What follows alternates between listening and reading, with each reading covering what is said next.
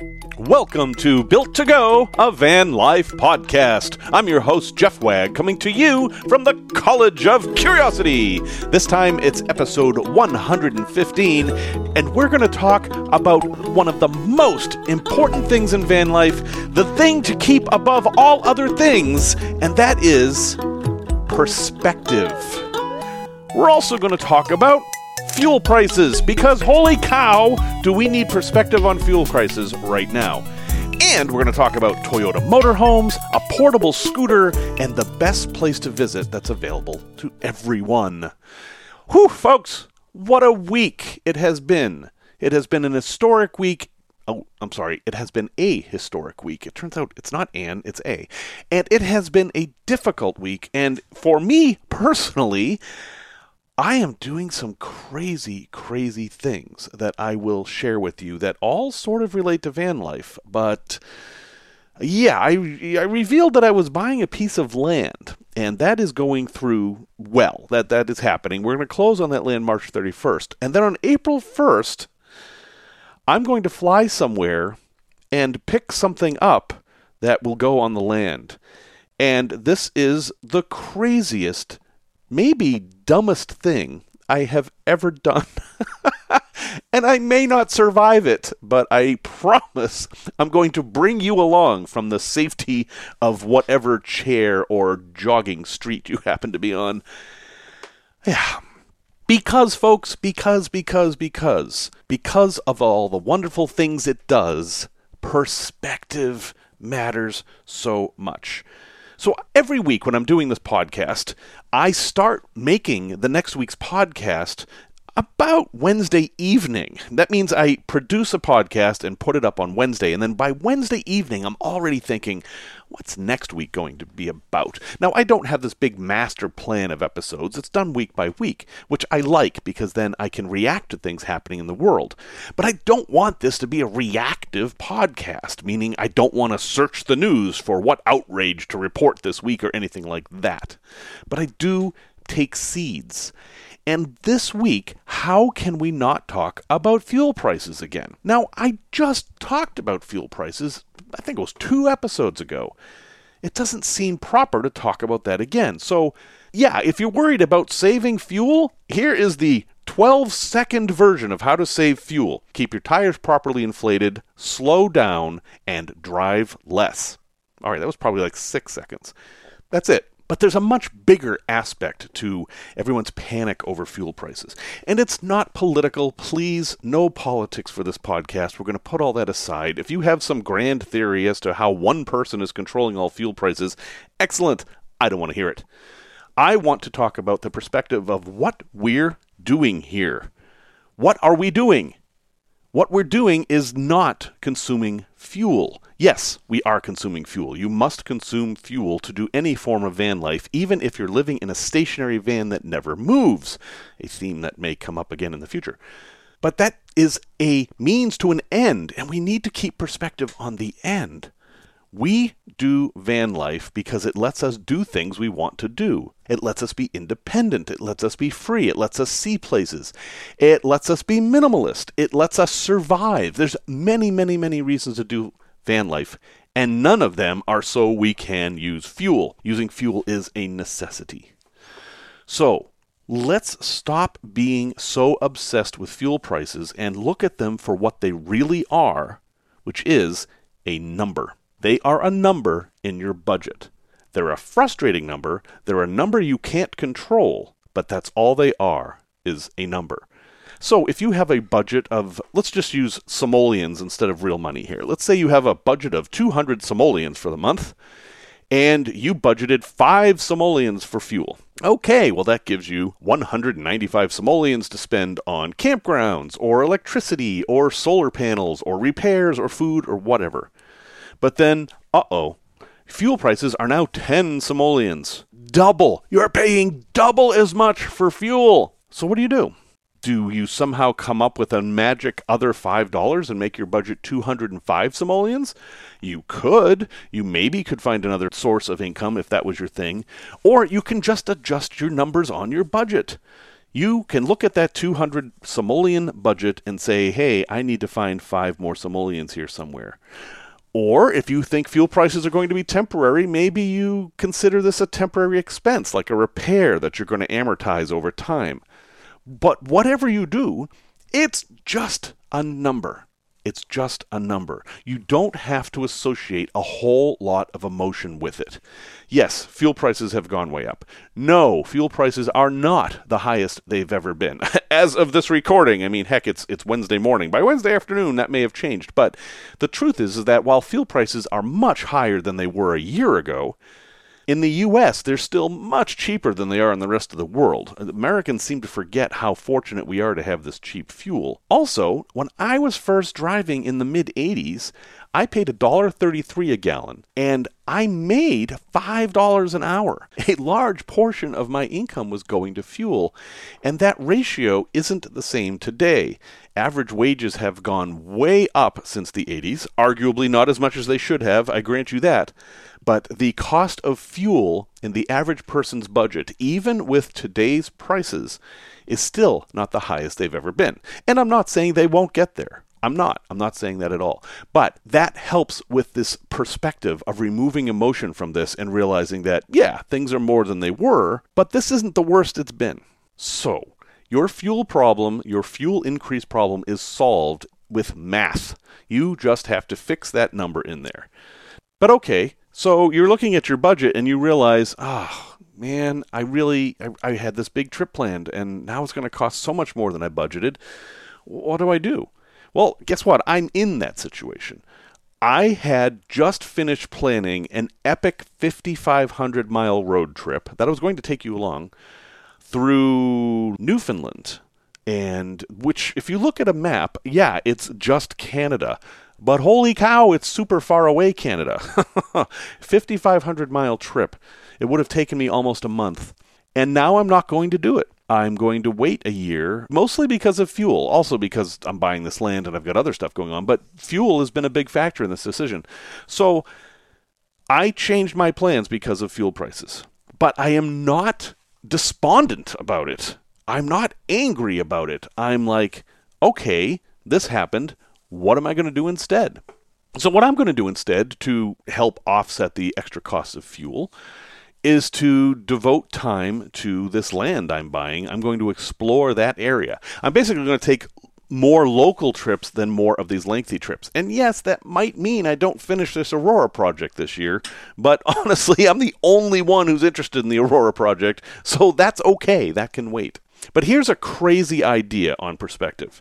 Now remember, what we're doing here is van life. That is important. We are going to do that anyway. If the price of insurance goes up, we're still going to do van life. Price of repairs goes up, we're still going to do van life.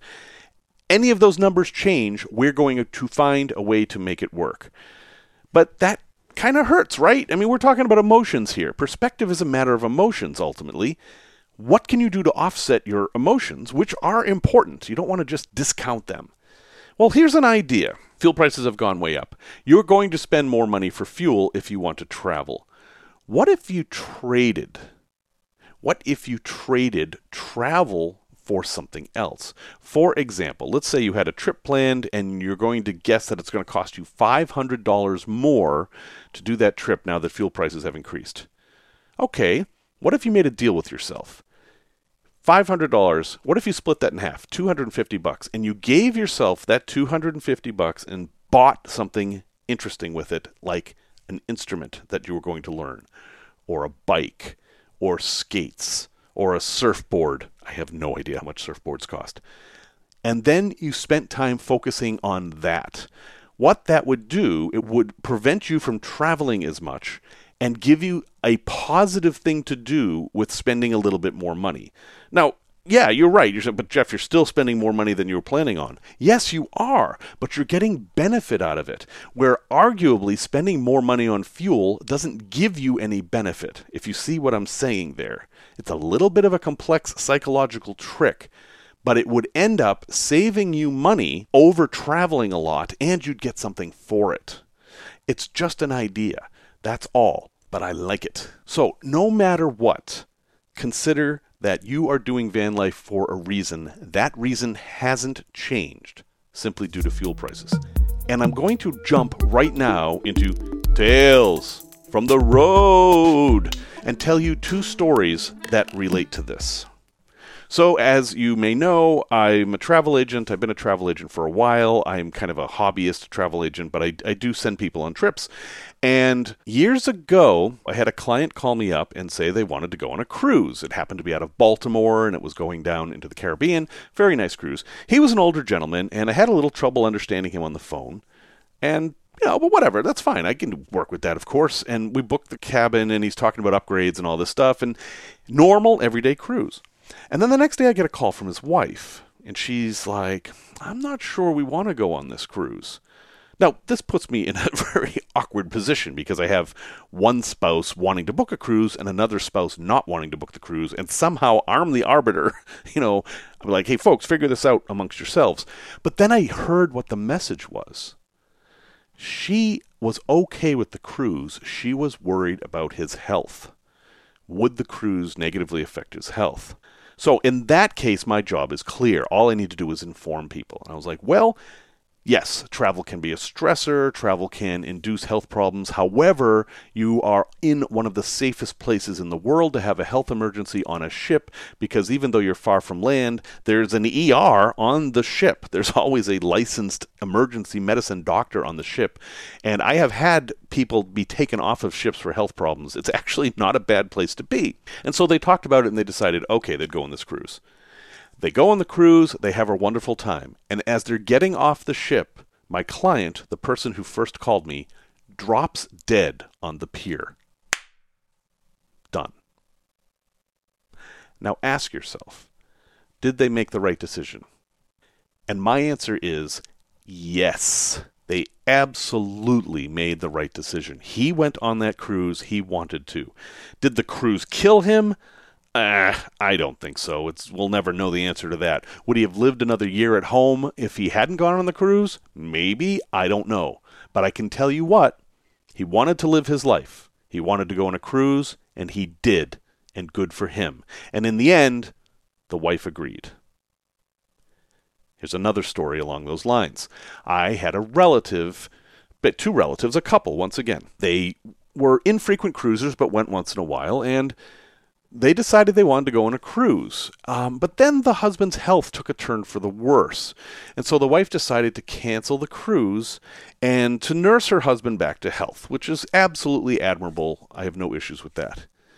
The problem is he had Alzheimer's and he never came back to health, ever. In fact, they never traveled again. He faded away tragically, as so many with this horrible disease do and they lost that moment of memories that they could have had if they were just a little bit more willing to take risks. And I know not everyone has the same risk tolerance, but the way I think this applies to us is if you can do something you want to do now, there's a good argument to do it because you may lose that opportunity later. And that is kind of driving my changes in my life that I'm making right now with land and this other insane, ridiculous project that I promise I will stop teasing and will tell you about soon. So, perspective. That's my message for this week. You should find your own perspective. But my perspective lately has been Leeroy Jenkins. Tech Talk. You ever seen those Toyota motorhomes? Now, I'm not talking about the, the Japan domestic market ones like Element Van Life had. I'm talking about the old Toyota, little Toyota pickup trucks. They're technically called a Hilux, which is a strange name, that had like a Class C body on them. They were super popular in the 80s and then at the beginning of the 90s, and then they disappeared. Well, I just watched a video that explained why they disappeared. It was Scotty Kilmer's video. I'll link it in the show notes. I'm not a huge fan of Scotty Kilmer, but he turned over his show to somebody who knew a lot about these and explained what happened. But the bottom line is that they were basically recalled to death. I owned two of these. I had a 1977 Chinook, which was one of the classic, iconic little tiny micro C camper vans. And then I also had a mini cruiser, which was larger and fully self-contained. It basically it had a bathroom and a shower and a tank and all that. And it was 17 feet long. Folks, that's that's at least three feet shorter than the shortest sprinter. Why don't we have these anymore and should you buy them? Well, the reason we don't have them anymore is that the cutaway bodies had problems and the manufacturers weren't able to keep up with it because the they made a deal that the manufacturer and Toyota would split the difference on the recalls. The first recall was on the axles. These were dualies, meaning they had two wheels on each side in the back, but Toyota kind of cheated on the dualies. They didn't actually put in a dually axle, they just bolted two wheels together and stuck them on both sides, which didn't really help distribute weight very much, and those axles failed often. They did finally fix that problem, and eventually they even replaced the engine, which was an amazing engine. The 20R and the 22R series of engines from Toyota, everybody will tell you were amazing engines. But they were a little underpowered for something this heavy, so Toyota put a V6 in there, and the V6, though it was a decent engine, had a tragic problem with its head cover and that needed to be replaced. And the economy turned, and a lot of these RV manufacturers went out of business. And this extra burden of, hey, we're going to split the cost on this just killed them. And then Toyota finally said, screw it, we're not making them anymore, basically, in the US. They still make them in uh, other countries. Now we know why they don't make them anymore. However, I see them on the road from time to time, and I know a lot of van life folks like classic vehicles. So if you're going to buy one of these, what should you look for? First off, I would recommend any of the Chinooks the Chinook style. It's a fiberglass shell. You can gut the thing and redo it completely. And that engine was so bulletproof that, yeah, if you can find an old Chinook and you're willing to do a project, I would recommend that. Super easy engine to work on, very reliable, great vehicle. The big problem with those is rust and well, there's just not that much there to rust because most of the thing is fiberglass. So old Chinooks, excellent. In the later 80s, there were the Sunraders and the Dolphins and the Mini Cruisers, and even Winnebago made some of these. There was a whole bunch of different companies making them. The thing you have to look for on these is that axle problem, and it's easy to see. If you look at the back wheels, at the hubs, you should see this round hub part that sticks out of the wheel that has a bunch of little bolts on it. That should be obvious. It shouldn't look just like the front wheels. If it's just a wheel there, even if there are two of them, then it doesn't have the right axle and you're going to have a problem with it. Now, you can replace that axle. Axles are replaceable. It's just a few bolts, but it's an expense and you should be aware of it. The only other issue I had with owning these is that, well, you have space problems. And the most difficult thing I ran into was the holding tank. The Mini Cruiser I had had one holding tank. That means the gray water and black water went into the same tank, and it was tiny. It would basically hold 10 gallons. That might have even been the size. And, well, if you take a shower, it's full. Uh, it, would, it needed to be emptied like every day, and that just was not possible for boondocking. So the idea was you would use it mostly at campgrounds, and then if you were on the way, you could use the toilet or whatever. But you would you wouldn't take a shower in it as a self-contained unit, and that annoyed the crap out of me. No pun intended. So, hey, these are great little vehicles. They're very slow. They're not going to go up hills fast. They have zero towing capability. But for the size of them, there's a lot of interior space, even if there isn't that much storage. They're pretty easy to work on. And, well, they're kind of retro cool these days, I guess, in kind of an ugly way.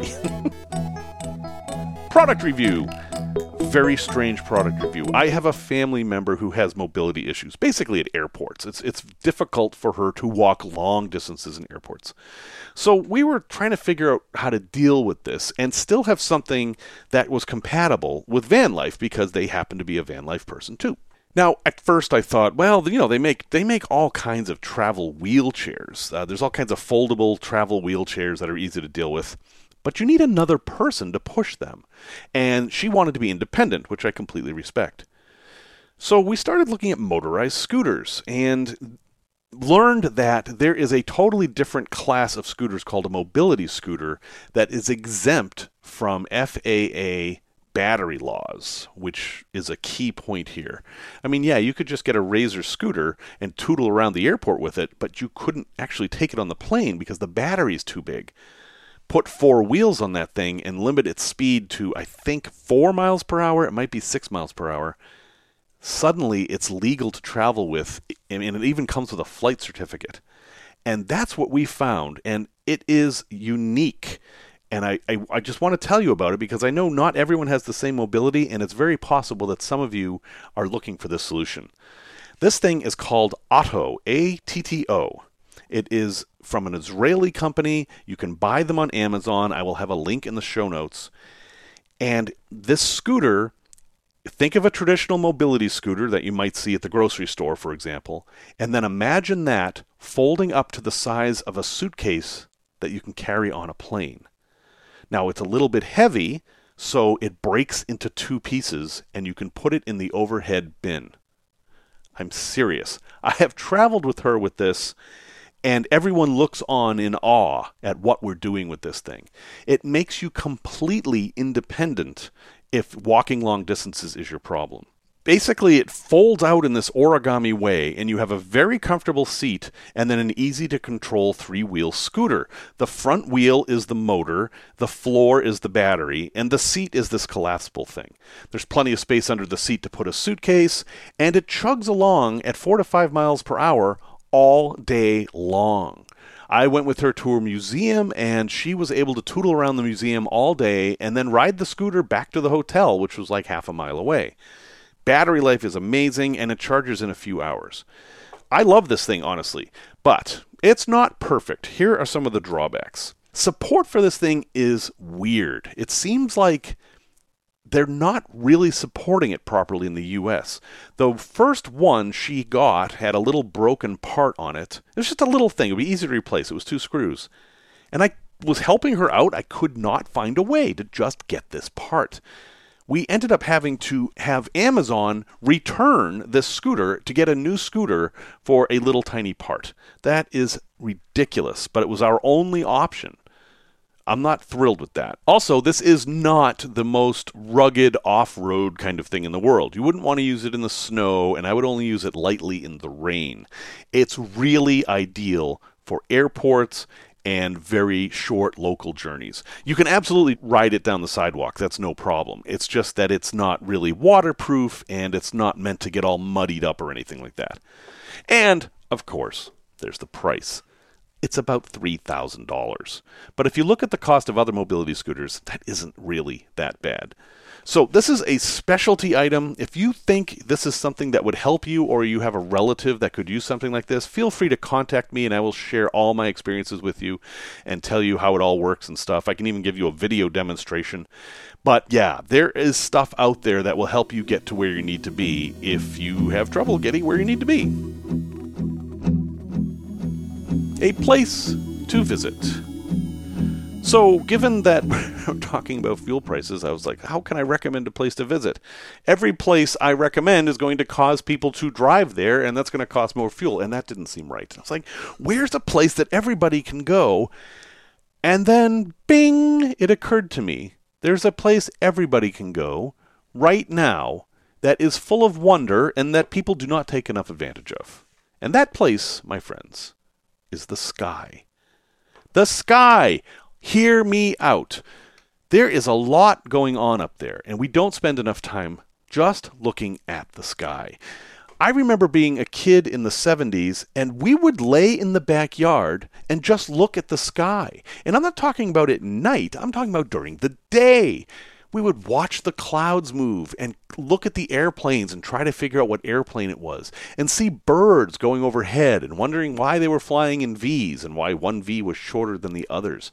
We'd see smoke and wonder where it was from. We'd see all kinds of things up there and it was wonderful. It gave us this sense of being part of the world and being out there and I think we should do more of that. I think Everybody can benefit from looking at the sky, no matter where you are. And yes, I'm talking about the daytime.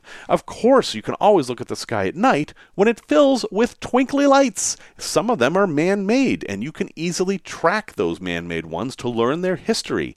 I mean, I love finding a blinking point of light moving quickly across the sky, pulling up my app and finding out that it's the remains of a Russian satellite from 1967 that went out of orbit and started tumbling. I love that stuff because I'm seeing a bit of history floating right overhead. And of course, there's ISS and the Chinese space station and all these iridium flares. I mean, there is a lot going on up there, and I think we don't spend enough time looking at it. Kate Bush has a song called The Big Sky. I'm going to link it in the show notes. Go ahead and give it a listen and see if you too can get excited about visiting the sky. Because you know what, folks? That doesn't cost any fuel at all. Resource recommendation. Yeah, okay, this is a little bit fuel related, but it's more related to this crazy project that I promised I wouldn't tease you about again, and yet here I am. Uh, there's a. you're familiar with Google Maps and Apple Maps and Waze and probably all of those. There is another navigation app that is very specific in what it does, and it's actually a website. It's called Flattest Route. And now you know everything about it, and I can stop talking because they did a good job naming it.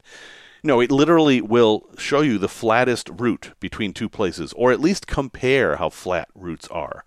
And well, why does that matter?